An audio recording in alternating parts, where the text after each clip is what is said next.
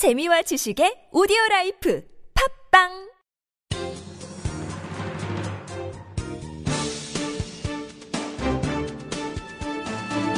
일간사설 6월 26일 금요일 한국경제사설.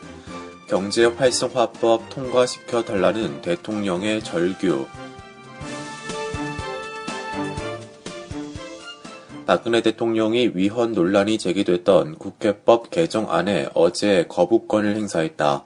박 대통령은 국회법 개정안은 사법권을 침해하고 정부의 행정을 국회가 일일이 간섭하겠다는 것으로 역대 정부에서도 받아들이지 못했던 사안이라며 거부권 행사 이유를 밝혔다. 새누리당은 야당의 요구, 요구에도 불구 재의결을 위한 본회의를 열지 않을 것으로 예상돼 국회법 개정안은 자동 폐기될 전망이다. 대통령의 거부권 행사는 지극히 옳은 결정이며 국회법 개정안의 폐기 역시 당연한 귀결이다.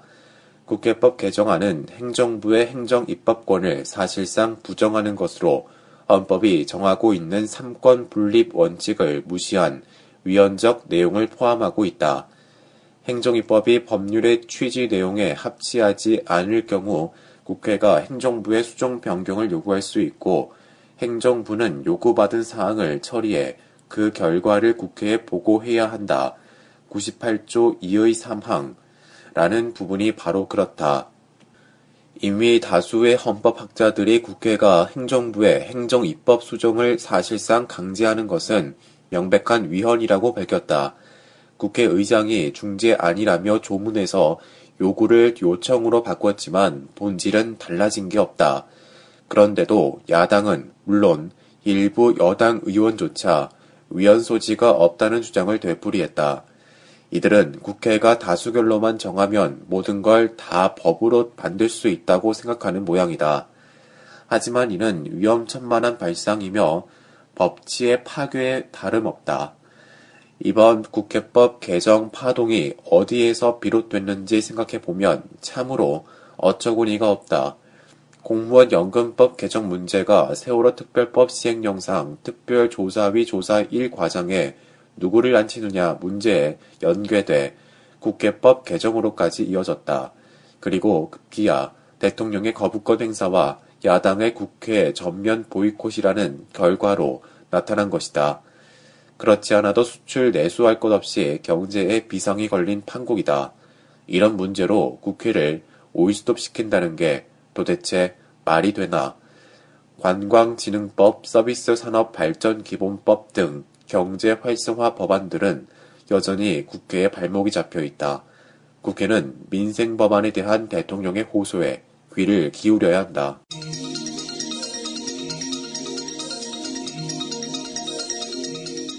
3.8%에서 3.1% 정부의 성장률 전망이 왜 이 지경인가? 기획재정부가 올해 하반기 경제 정책 방향을 내놓으면서 경제 성장률 전망치를 당초 3.8%에서 3.1%로 대폭 낮췄다. 한 번에 0.7%포인트나 내린 것이다. 메르스 사태의 여파로 내수가 크게 약화된 데다 수출 부진이 지속되고 있다는 이유에서다. 소비자 물가 상승률은 0.7%로 1966년 이후 49년 만에 최저치라고 한다. 추경을 포함한 재정 보강 대책 최대 46조 원 플러스 알파가 편성되지 않는다면 성장률이 2%대로 주저앉을 것이라는 게 기재부의 설명이다.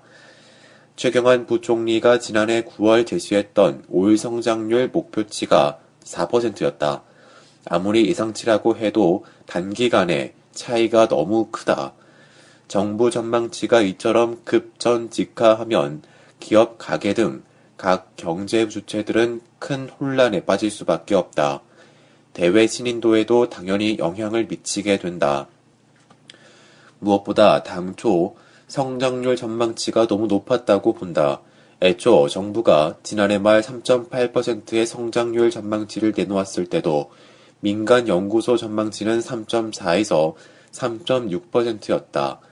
국책연구소에도 높은 성장률 예상에 부정적인 견해를 제시했지만 정부가 이런 전망치를 고집했다는 후문도 있다. 정부가 내놓은 4% 목표 달성을 위해서였을 것이다. 정부는 이후 부동산 활성화 등 온갖 경기 부양책과 재정 확장 정책 등으로 전망치를 끌어올리려 했다. 세계 경제가 빨리 회복할 것이라는 섣부른 낙관도 있었다. 하지만 역시 결과는 목표 성장률의 대폭 하락이다. 정부가 시장을 조정하면 성장률도 끌어올릴 수 있다는 잘못된 생각에서 빚어진 당연한 귀결이다. 경기 살린다는 반시장, 꼼수, 정책도 심각한 문제. 그런데도 기재부가 제시한 분야별 대책들에선 긴장감이 보이지 않는다. 발등에 불이 청년 고용 대책도 그렇다. 이미 고용노동부가 발표한 임금 피크제 도입 기업의 세대 간 상생 고용에 대한 지원 외에 대책이라는 게 공공기관 정년 연장에 따른 퇴직자 감소분만큼 별도 정원 인정, 기존 교사 명예퇴직 확대, 부처별 청년 일자리 사업 통폐합 등 기존 일자리 돌려막기가 대부분이다.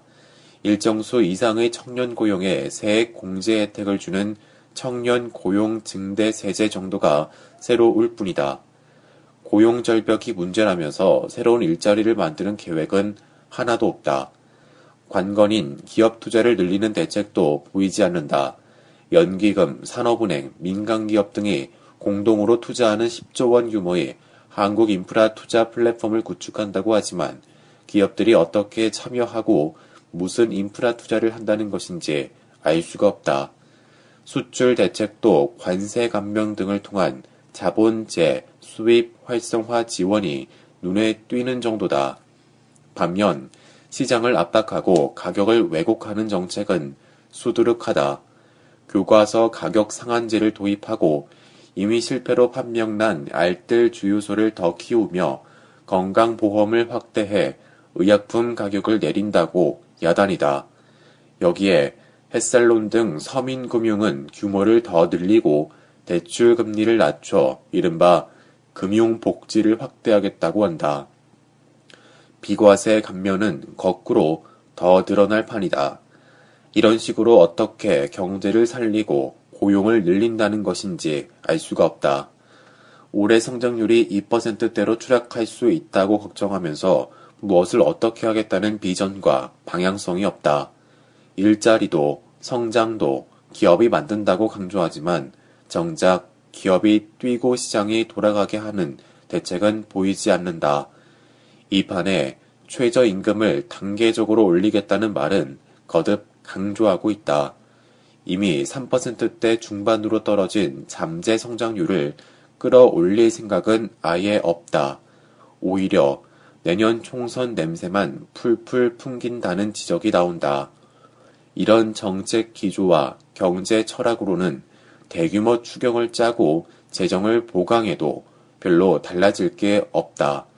기업의 투자 확대, 성장률 제고, 고용 창출이란 선순환을 이끌려면 무엇보다 투자를 늘릴 수 있게 하는 정책이 필요하다.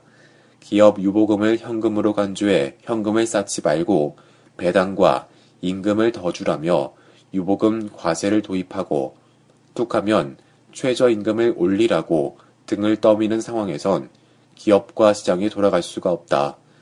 벌써 노동 등 4대 개혁은 끝났다는 소리가 나온다.